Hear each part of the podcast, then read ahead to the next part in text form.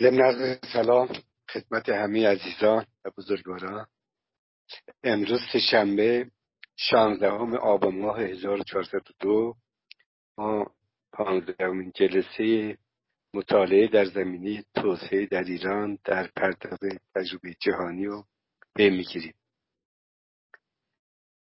من از شهرام اتفاق عزیز تقاضا می‌کنم که بحث شروع کنن اتفاق خواهش می‌کنم.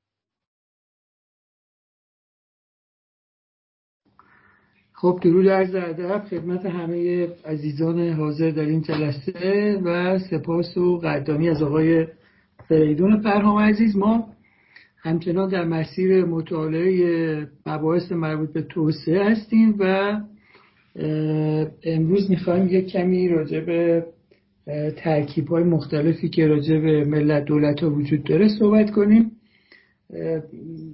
بعضی از این جلسات ما بیشتر در مسیر اینه که با با ادبیات موضوع آشنا بشیم. بعدا این ادبیات موضوع به کار ما خواهد اومد.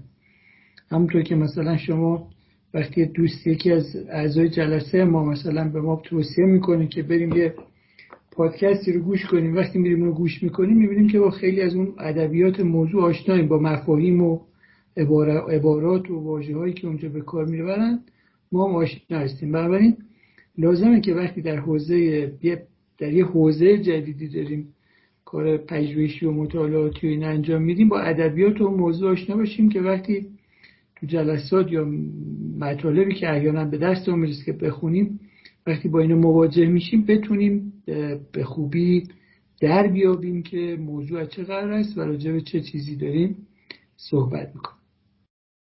بنابراین یکی از اون جلسات که یه کمی در پی آشنایی با ادبیات موضوع هستیم این جلسه است و ما داریم راجع به ترکیب های مختلف ملت دولت ها صحبت می‌کنیم.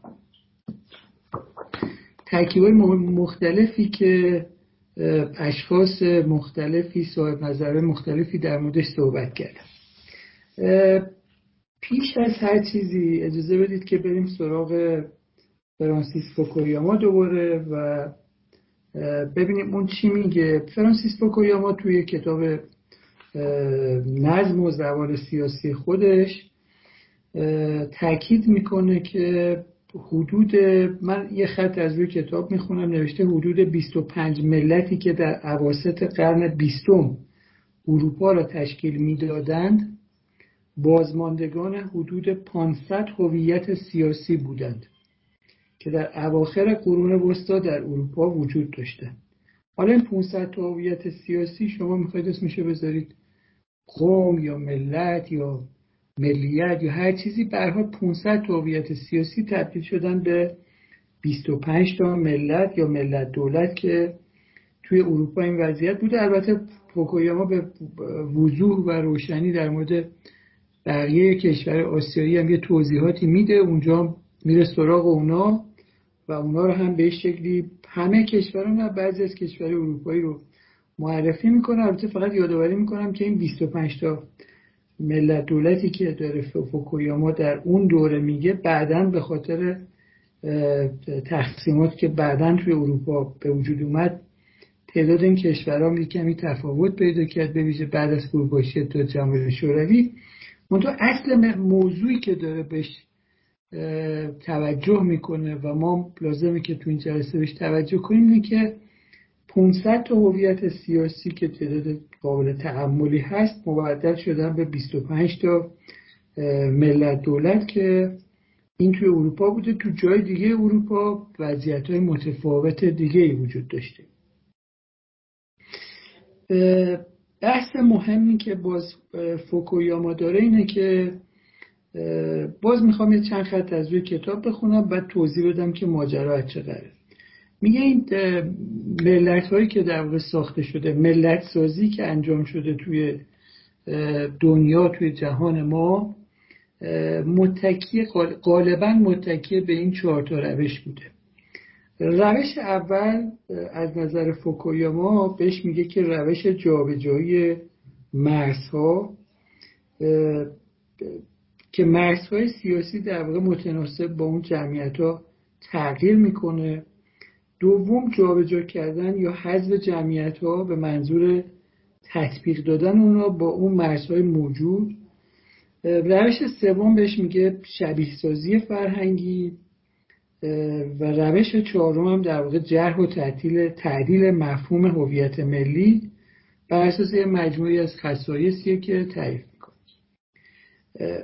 این مقدمات رو میگیم که بریم سراغ اصل مطلب. یعنی هنوز در واقع مقدمات اصل مطلب این نیست. این چهار تا روش هم من خیلی خلاصه توضیح بدم از منظر فوکویاما چی بوده. اون روش جابجایی مرزها رو از روی کتاب خودش می‌خونم. جابجایی مرزها به منظور مطابقت دادن آنها با هویت‌های ملی موجود. حکومت‌های موروسی در سراسر جهان از امپراتوری روم گرفته تا امپراتوری ماوری در هند تا امپراتوری عثمانی و اتریش مجارستان بدون توجه به هویت فرهنگی شکل گرفته بودند. در پی اخذ اصل ملیگرایی از انقلاب فرانسه واحدهای سیاسی خیلی بزرگ رفته رفته به واحدهای همگونتر قومی زبانی تجزیه شدند. این گونه بود که ترکیه به هسته ترک زبانان در آناتولی محدود و امپراتوری اتریش مجارستان به دهها ملت کوچک در بالکان تجزیه گردید. آخرین نمونه فروپاشی امپراتوری ها را می‌توان در شوروی سابق دید کشوری مبتنی بر اصول ظاهرا ایدئولوژیک جهان شمول که بعد از سال 1991 به دولت های کوچکتر متکی به انسجام قومی زمان زبانی فرو پاشید در موارد دیگر مرزها گسترش یافتند تا ملیت های مشترک را در, در بر بگیرد که اتحاد دو آلمان و دو بخش ایتالیا نمونه آن است. خب پس این روش اولیه که این ملت سازی ها از منظر فرانسیس فوکویاما رخ داده.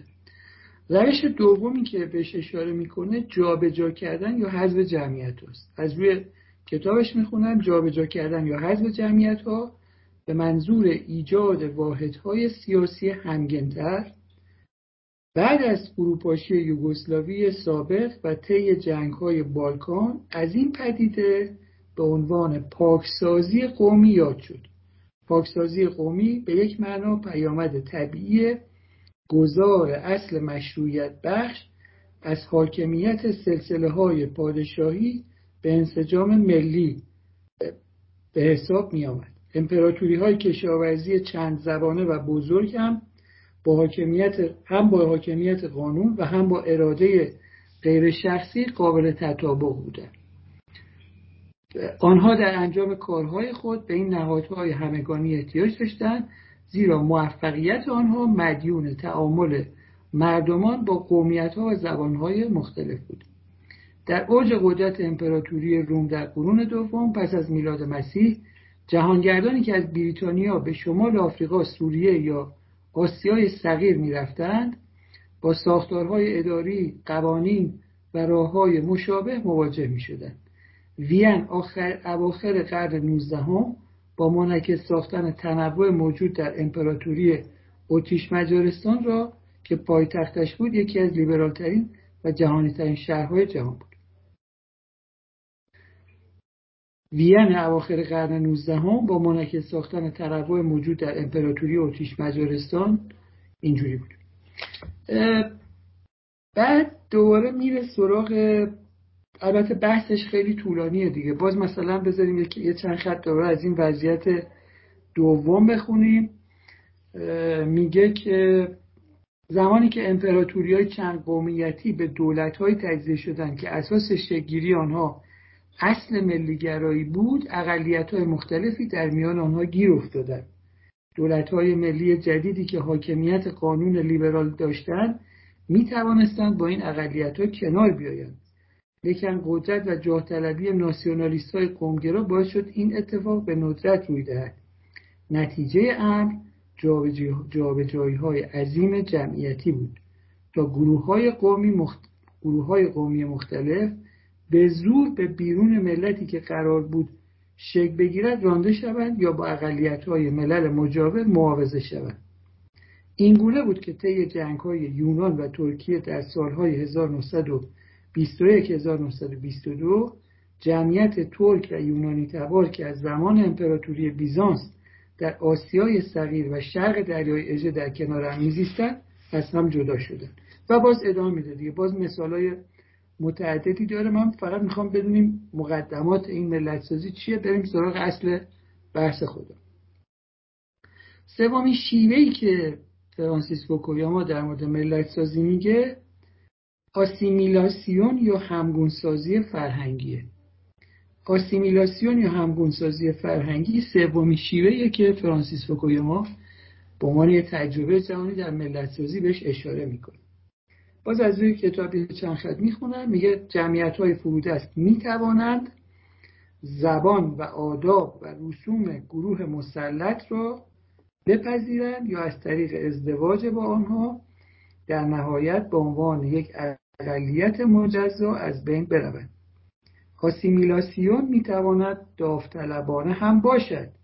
به این معنا که خود اقلیت ها به این تصمیم برسند که هماهنگ شدن یا فرهنگ مسلط به نفعشان است.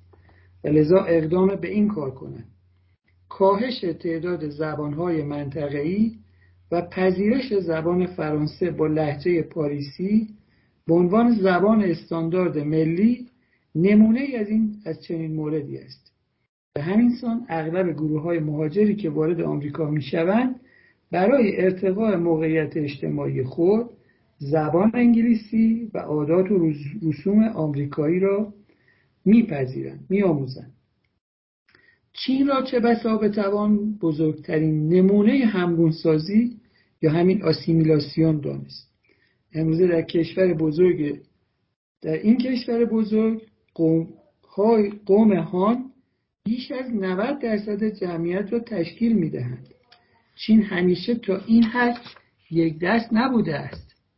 یعنی میگه الان 90 درصدش رو قوم هان تشکیل میده. اما هیچ وقت انقدر یه دست نبوده و ترکیب قومی کنونی آن نتیجه بیش از دو هزار سال همگونسازی است.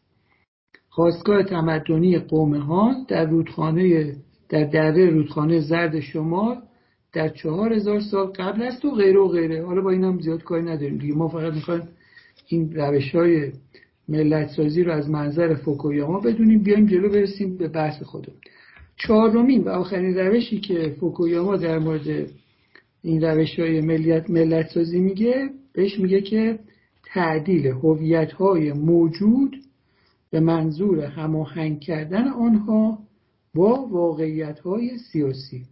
اینم روش چهارم. باز یه چند خطی هم از این می‌خونم. نوشته همه پروژه های ملت سازی به هنگام تبدیل افکار و ایده ها به واقعیت نهایتا با موانع سیاسی عملی روبرو می شود و در مواجهه با سیاست قد... سیاست قدرت اوریان اغلب این ایده و اندیشه است که زودتر جا خالی می‌کنه در مواجهه با سیاست قدرت اوریان اغلب این ایده و اندیشه است که زودتر جا خالی می کند مسئله هویت را نمی‌توان از مسئله سرزمینی جدا کرد. ایده ها را به چند طریق می‌توان تعدیل کرد. ادعاهای ارزی می‌تواند کمتر شود. هویت می‌تواند از تکیه بر قومیت یا مذهب به سوی تکیه بر ایدولوژی یا مفهومی منعطف از فرهنگ مشترک, مشترک سوق یابد یا آنکه مفاهیم جدیدی از هویت جایگزین هویت جایگزین مفاهیم موجود کرده. تغییر نحوه تعریف هویت ملی به گونه که با واقعیت سازگار باشد کم اجبارترین و امیدبخشترین راه برای هویت ملی است.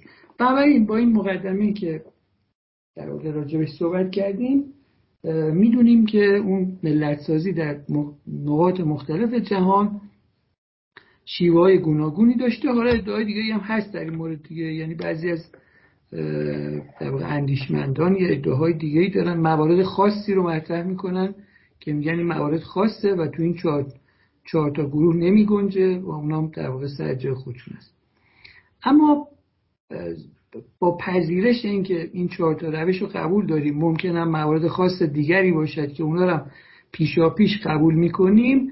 در حال امروز در دنیای زندگی می‌کنیم که ملت دولت هایی در گذشته به وجود اومدن. می‌خوایم بریم داخل در... می‌خوایم درون این ملت دولت ها رو از یه منظر دیگری مطالعه کنیم که به اون ادبیات موضوعی ما در واقع کمک کنه و بتونیم تشخیص بدیم که در واقع اوضاع چه قراره و یه جایی این بحث مطرح شد بتونیم از این ادبیات کمک بگیریم. ما با سه تا در واقع الگو مواجه هستیم که این سه تا الگو خودشون می‌تونن منجر به الگوی چهارمی بشن. بنابراین سه تا الگو در واقع برای ارزیابی وضعیت درونی ملت دولت ها وجود داره که این ستا در واقع می‌تونه منجر به این بشه که ما در واقع با یه الگوی چهارم دیگری هم مواجه بشیم. در واقع این ستا الگو در عمل می‌تونه چهار تا الگوی متفاوت تلقی بشه. خدمتتون هست که الگوی اولی که ما باهاش الگوی اولی که در واقع ازش اسم می‌برن الگویی که بهش میگن دیگه همجوش یا ملتینگ پوت که این در واقع به این معناست که شما یه ترکیب اجتماعی در داخل ملت دارید که اینو خیلی شباهت دارن و هم بیشتر راجع به صحبت کنید الگوی دومی که سراغ داریم الگویی که بهش میگن ظرف سالات که بهش میگن سالت بول که این مثلا یه الگوی دیگه است. و الگوی سوم هم بهش میگن الگویی که شبیه در واقع برگرفته از اون ایده ویتگنشتاینه که بهش میگن شباهت خانوادگی. که اینم در واقع سومین الگوی مورد توجه ماست. یعنی وقتی ما داریم راجع به این ملت این ملت سازی که توضیح دادیم که در واقع موجد باعث ایجاد در واقع ملت های نوین شده ملت دولت های کنونی شده مستقل از این که اون پیشینه چی بوده با هر کدوم از اون چهار تا روش یا هر روش استثنایی دیگری الان این ملت دولت ها در جهان وجود دارن مستقل از اون پیشینه. الان وقتی میریم وارد یه ملت دولت میشیم اونو می‌ذاریم زیر زردبین و می‌خوایم ببینیم که وضعیت ملت دولت چجوریه ما با یکی از این سه تا الگو یا الگوی چهارمی که ترکیبی از این سه تا الگو غالبا مواجه میشیم. الگوی ظرف سالات اینجوریه که معتقده که عناصر تشکیل دهنده یه ملت دولت در واقع شباهت زیادی به همین سالات دارن دیگه. شما وقتی سالات فصل رو نگاه می‌کنید یه کاسه پر از در واقع کاهو خیار گوجه فرنگی هویج و چیزهای شبیه به این می‌بینید که اینا در اونجا با همدیگه مخلوط شدن و با هم ترکیب نشدن بلکه به صورت ترکیب نشده در کنار همدیگه قرار گرفتن. این در واقع مفهوم ظرف سالات اولین بار در واقع توسط متفکری به اسم هوراس کالن ابدا شده و مفهومش هم این هستش که شما بعضی موقع جوامعی رو می‌بینید که اینا کنار همدیگه قرار گرفتن. مثلا فرض کنید که شما مسافرت میرید وارد هتلی میشید. تو اون هتل ملیت های مختلفی وجود دارن. شما میرید داخل رستوران که غذا بخورید رستوران هتل. افرادی از جاهای مختلف دنیا اومدن و کنار هم دیگه نشستن.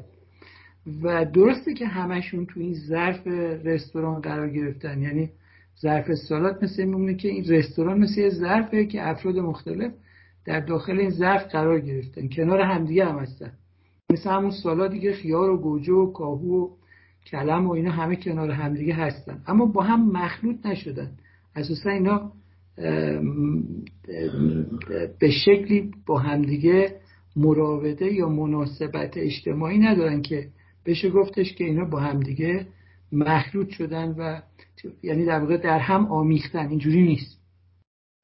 بنابراین وقتی ما داریم راجع به یه جامعه صحبت می‌کنیم که بهش میگیم ظرف سالات که در واقع اون الگوی نظریه که هوراس کالن مطرحش کرده برای اولین بار فکر می‌کنم مثلا 1908 اینو برای اولین بار مطرح می‌کنه. این الگو الگوییه که شامل یه جامعه که اعضای جامعه کنار همدیگه هستن. اما به هر حال از شما در این جامعه نمی‌تونید ادعا کنید که اینا با همدیگه در واقع این اعضای این جامعه در هم آمیختن. مثلا فرض کنید که وقتی ما داریم راجع به امارات صحبت می‌کنیم راجع به شهر دوبی که صحبت می‌کنیم گفته میشه که تو شهر دوبی همزمان دیویست تا ملیت مختلف دارن زندگی می‌کنن. یعنی وقتی شما به واحد کنترل پاسپورت ها در در واقع اداره پلیس مثلا مراجعه کنید تو فرودگاه اونا به شما میگن که در حال حاضر دیویست تا ملیت مختلف در داخل این شهر الان موجودن. مثلا شما اگه بیاید توی شهری مثل مثلا تهران شاید تعداد ملیت های مختلفی که در آن واحد توی شهر تهران باشه تعدادش مثلا خیلی کمتر باشه و نکته دیگه ای که باز در مورد امارات وجود داره اینه که صرف از این که تعداد زیادی پاسپورت های مختلف اونجا هستن یعنی افرادی با ملیت های مختلف اونجا زندگی می‌کنن اینا جمعیت اصلی شهر رو تشکیل میدن.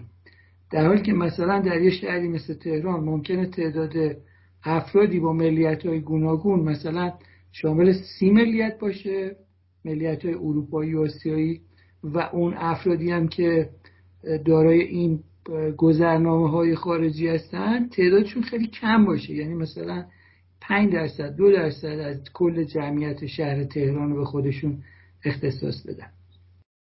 بنابراین ما توی فضایی مثل مثلا دوبه می‌تونیم این مفهوم ظرف سالات رو به یه شکلی احساس کنیم. البته اینا همش وضعیت های نمادین هست. یعنی ما حتی تو دوبه هم فقط در واقع کنار هم قرار گرفتن این عناصر رو نداریم. اونجا هم یه سطحی از آمیزش فرهنگی و آمیزش در واقع هویتی وجود داره که بیشتر راجع صحبت خب غیر از اون داستان ظرف سالات حالت بعدی این هستش که بهش میگن دیگه همجوش. دیگه همجوش یعنی که شما در واقع یه جامعه رو دارید که نمی‌تونید تفاوت قابل تعملی بین عناصر میان این جامعه پیدا کنید. مثلا شما وقتی که حلوا درست می‌کنید حلوای ایرانی درست می‌کنید این حلوا متشکل از آرد و روغن و زعفران و خدمتتون هست شود گلاب و اینا اینا رو ترکیب می‌کنن باش حلوا درست می‌کنن. وقتی که حلوا درست شد دیگه شما نمی‌تونید آرد و از زعفرون زعفرون از گلاب و بقیه عناصر تشکیل دهنده این حلوا تشخیص بدید. چون اینا در همدیگه ذوب شدن. در حالی که وقتی مثلا شما یه ظرف سالات درست می‌کنید اگه لازم شد می‌تونید دوباره این ظرف رو تفکیک کنید. به عناصر تشکیل دهنده خودش یعنی گوجه فرنگی ها و خیار و کلم و کاهو و اینا رو می‌تونید جدا جدا دوباره از ظرف سالات در بیارید و تو ظرف های جداگانه ای اونا رو بنشونید. بنابراین وقتی ما داریم راجع به الگوی ملت دولتی که دیگه همجوش صحبت می‌کنیم راجع به یه جامعه صحبت می‌کنیم که عناصر تشکیل دهنده اون به هیچ وجه قابل تمیز دادن نیست قابل تفکیک کردن نیست.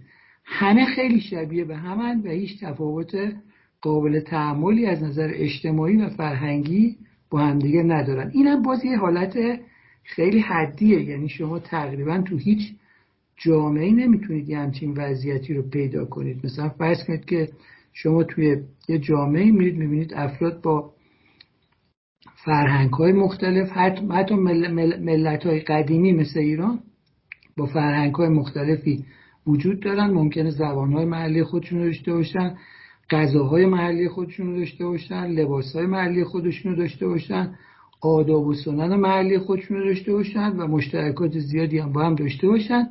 و بنابراین اینا همش این حالتهایی که داریم راجع صحبت می‌کنیم حالتهای حدیه. خب یه الگوی دیگه که تو این حوزه مطرحه الگوی شباهت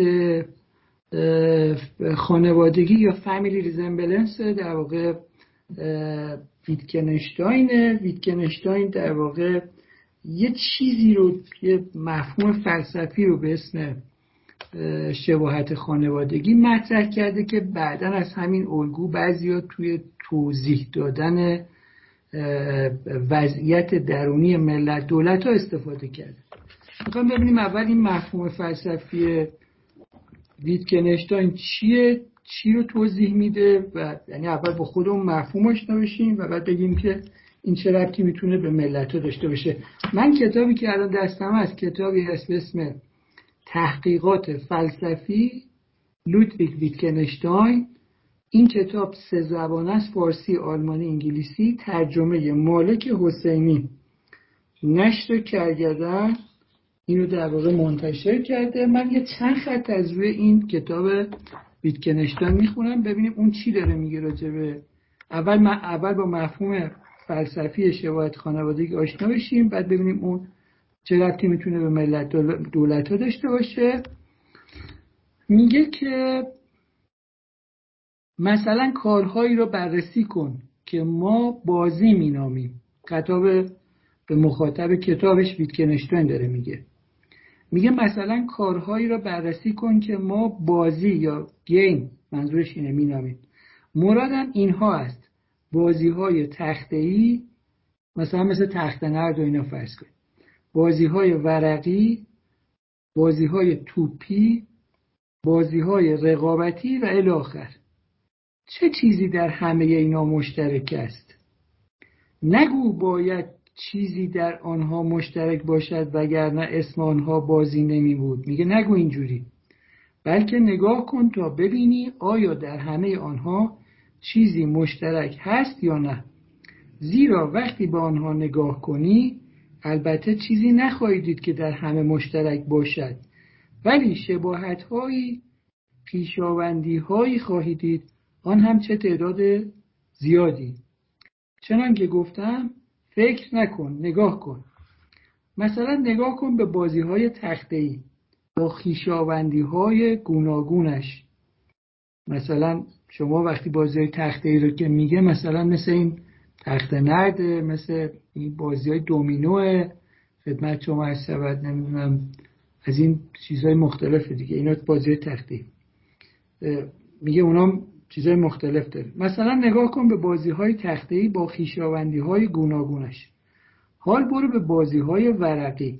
اینجا تطابق های بسیاری با اون گروه اولی میابی ولی ویژگی های مشترک بسیاری محو و ویژگی های دیگری ظاهر می شود حال اگر به بازی های توپی برویم برخی مشترکات باقی میمانند ولی بسیاری از دست می روند. آیا همه سرگرم کننده مقایسه کن. شطرنج را با دوزبازی. یا آیا همه جا برد و باختی وجود دارد؟ یا رقابتی میان بازیکنان؟ فکر کن به فال ورق. یعنی میگه اینجا رقابت وجود نداره توی فال ورق. اما یه جور بازی.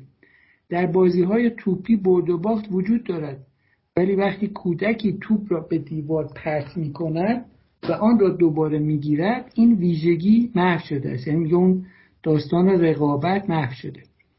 نگاه کن چه نقشی مهارت و بخت ایفا می و چه فرقی دارند مهارت در بازی شطرنج و مهارت در بازی تنیس.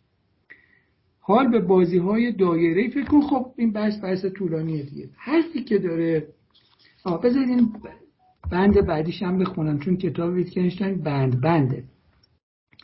بهترین تعبیری که می توانم برای معرفی مشخصه های این شباهت ها بیاورم مفهومیه که در واقع, این در واقع ویتکنشتاین برای اولین بار مفهوم رو ابدا می‌کنه. بهش میگه شباهت خانوادگی است. بهترین تعبیری که می‌توانم برای معرفی شبا... مشخصه های این شباهت رو بیاورم شباهت خانوادگی است. زیرا به همین نحو تداخل و تقاطع دارند شباهت های گوناگونی که میان اعضای یک خانواده برقرار است. هیکل، خطوط چهره، رنگ چشمها، طرز راه رفتن، خلق و خو و غیره و غیره. و خواهم گفت بازی ها خانواده ای را تشکیل میدن مثالش مثلا راجع بازی است. بنابراین حرفی که داره می‌زنه اینه که شما یه اجتماعاتی از چیزهای مختلف دارید. مثلا خودش مثالی که می‌زنه بازیه.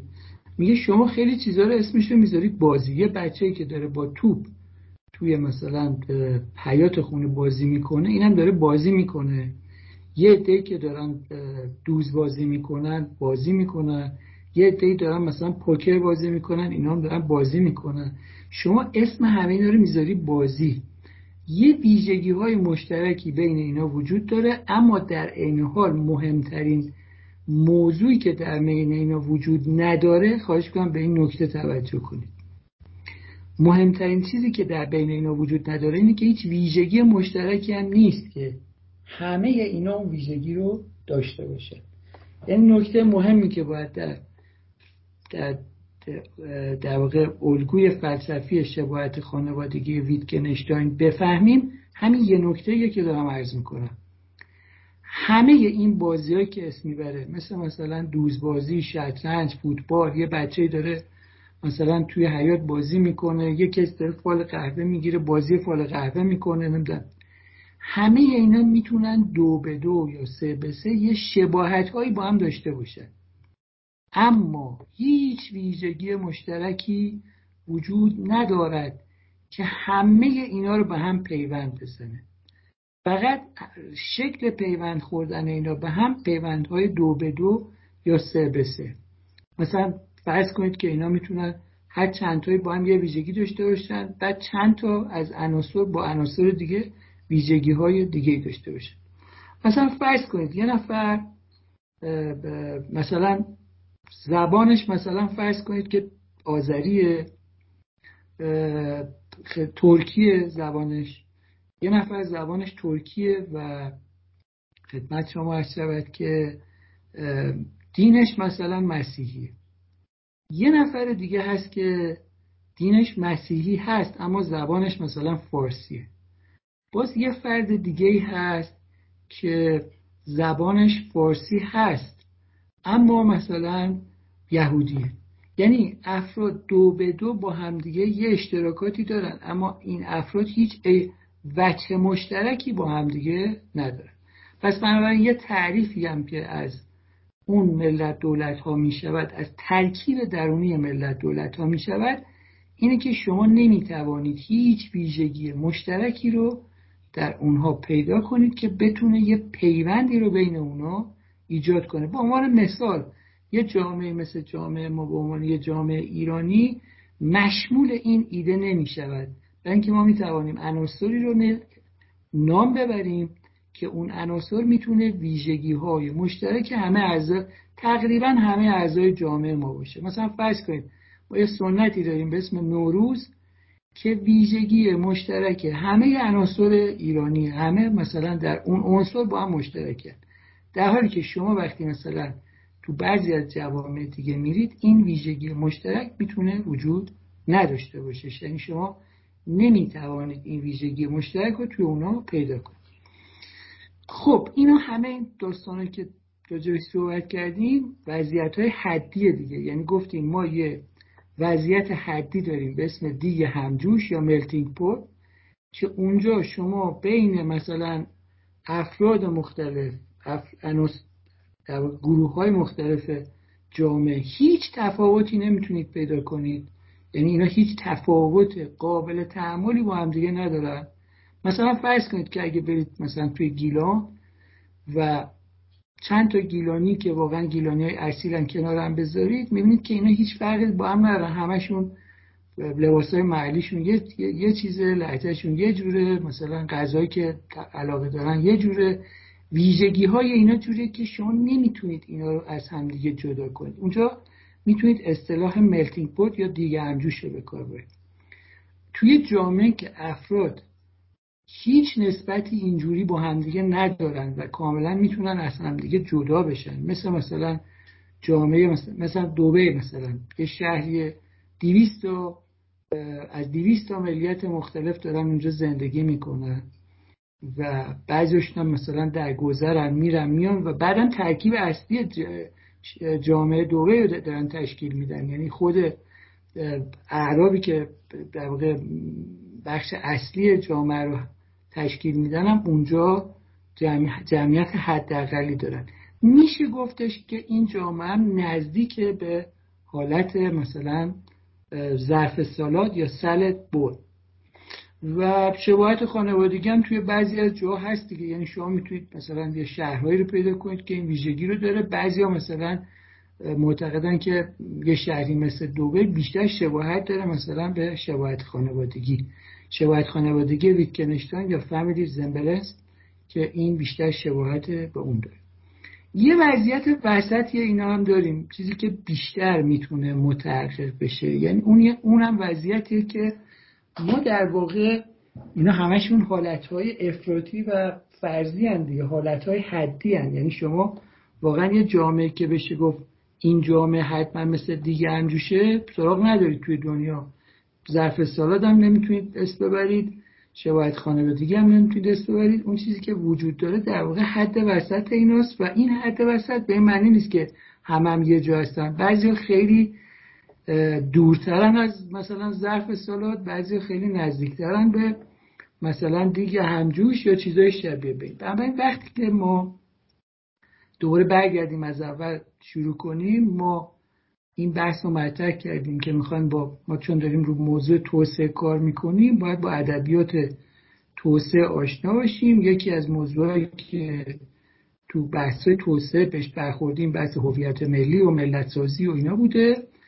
یادآوری می‌کنم که گفتم من تو اون جلسات قبلیمون که یکی از اون چیزهایی که مهم است در تشکیل در توسعه در واقع ملت سازیه و ایجاد یه هویت ملی حداقلی اونطور حداقلی دیگه. یعنی اگه مثلا یه کشورهایی رو سراغ داریم که مثلا 50 سال درست شدن 60 سال درست شدن و یه هویت ملی حداقلی دارن همون کارشون رو میندازه و حالا می‌خوایم بریم درون اینا رو ببینیم دیگه. چون همینجور که میریم جلوتر با یه بحثایی با یه موضوعاتی با یه سر کار داریم که این عبارت های ترکیبی و واژه‌ای که اینجا داریم مطرح می‌کنیم اونجا به کارمون میاد و خدمت شما از شود که ارز کردم که به توصیف فوکویاما چهار شیوه ملت سازی در دنیا رایج بوده و فوکویاما اونا رو به شرحی که گفتم توضیح داده. اون چهار تا شیوه رو بیان کردیم و بعد در واقع بعد از اینکه حالا این ملت ها تشکیل شدن امروز که شما میرید در درون این ملت دولت ها رو نگاه می‌کنید با یه همچین ویژگی هایی مواجه هستید.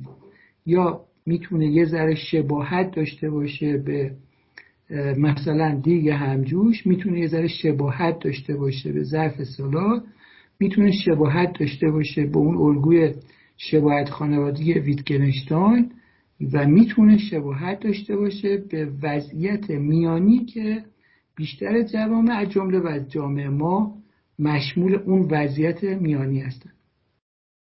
خب این در واقع مقدماتی بود برای اینکه بتونیم بریم سر وقت بحثای بعدیمون. ما در جلسات آتی یه بحثایی رو داریم در مورد دوباره همین موضوع ساختار نظام حکمرانی که یه جوری به این بحثایی که اینجا داریم می‌کنیم مربوطه و لازم بود که اینا داشته باشیم. بعدا که این در واقع ادبیات رو می‌خوایم ازش استفاده کنیم با این مفاهیم آشنا باشیم من الان تقریبا فکر می‌کنم که ساعت در واقع دوازده دقیقه دیگه به پایان وقت قانونیمون مونده. اجازه می‌خوام که صحبت هم اینجا تموم کنم. اگر دوستان سوالی داشتن مطرح کنن. اگه سوالی دیگه باقی نمونده من یه چیز دیگر هم از جلسات قبل خیلی مختصر توضیح بدم تا به سراغ قسمت بعدی جلسه هم بریم. من فعلا میکروفونم رو قطع می‌کنم اداره جلسه رو با آقای فریدون پرهام عزیز میسپرم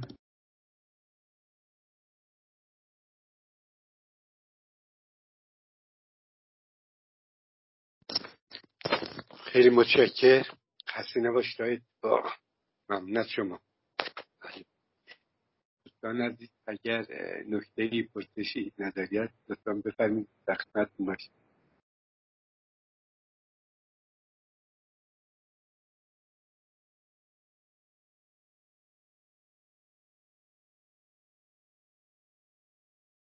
خانم آبروشن شما مطلبی بود.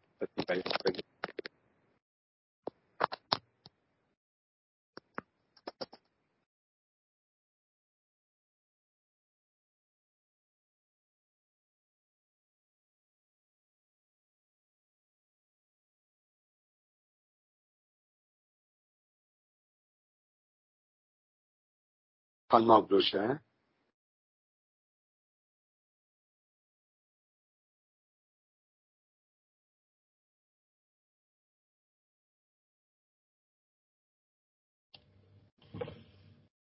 ببخشید من صدا کردی؟ خواستم ببینم شما نکته داشتیم می‌خواستیم بفرمایید نه من در راستای صحبت های آقای اتفاق که در مورد ظرف سالات و دیگه هم توی صحبت کردم گفتم ظرف سالات در واقع اون مفهوم شیمیشو مطرح کردم. گفتم ظرف سالات مثل مخلوط میمونه و دیگه هم جوش که محلول است. نظر صحبت خاصی نداشتم ببخشید. خیلی متشکر ممنون. دوستان دیگه صحبتی نظری نیست؟ آقای فرام سلام. سلام آقای رزوانی خواهش یه سوال داشتم می‌تونم بپرسم؟ بله بله خواهش می‌کنم. بفرمایید. خیلی ممنون جناب اتفاق از بس بسیار خوبتون. من یه سال داشتم می‌خواستم بپرسم که کشور عراق میشه دولت ملت نامید؟ و تفاوتش مثلا با چین چیه؟ خیلی ممنون.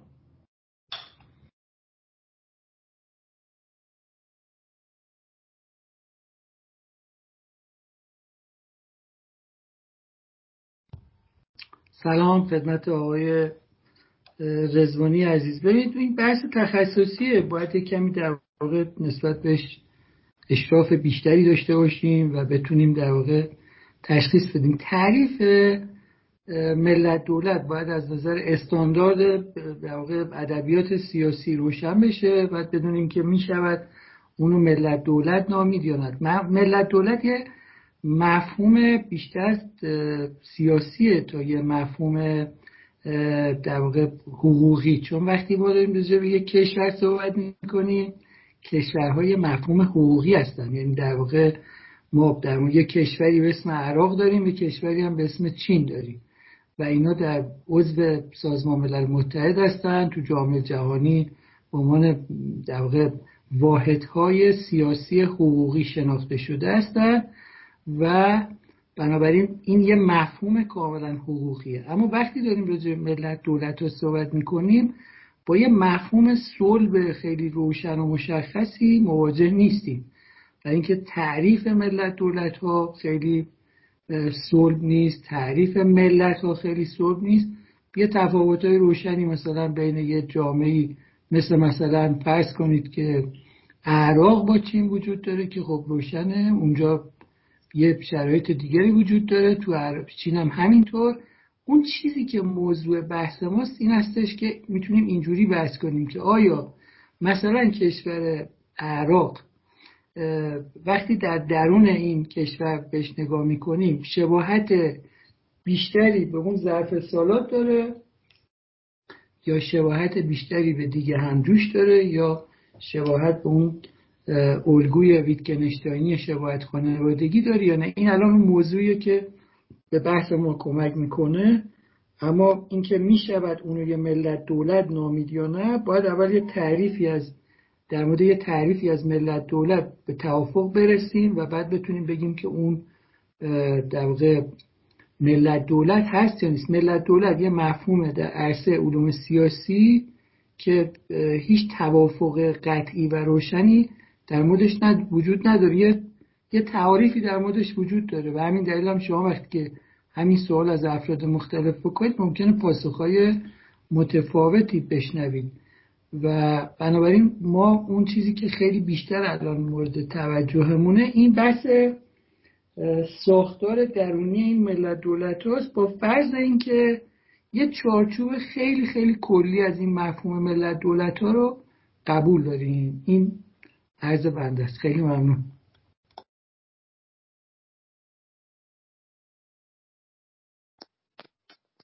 اجازه دارم جناب آقای فرمان بفرمایید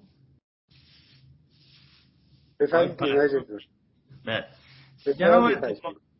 می‌خواستم تو همین الگویی که خودتون تعریف می‌کنین مثلا میشه عراق و ظرف سالات در نظر گرفت چین و ظرف مثلا ما حلوا یا دیگه همجوش رو بهشون اطلاق کرد؟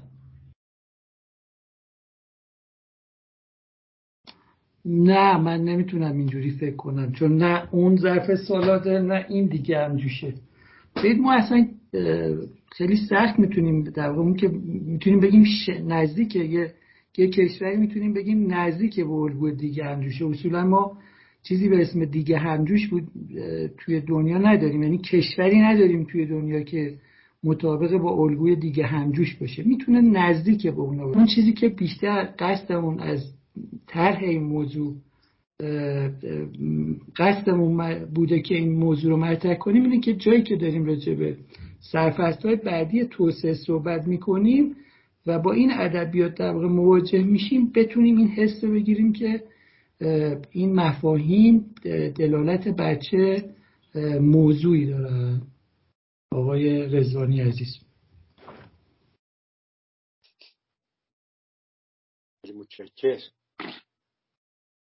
ممنون اتفاق. اتفاق اگه شما فرمایش ندارین پایان این جلسه رو اعلام بکنیم و بتونیم سراغ بخش بعد.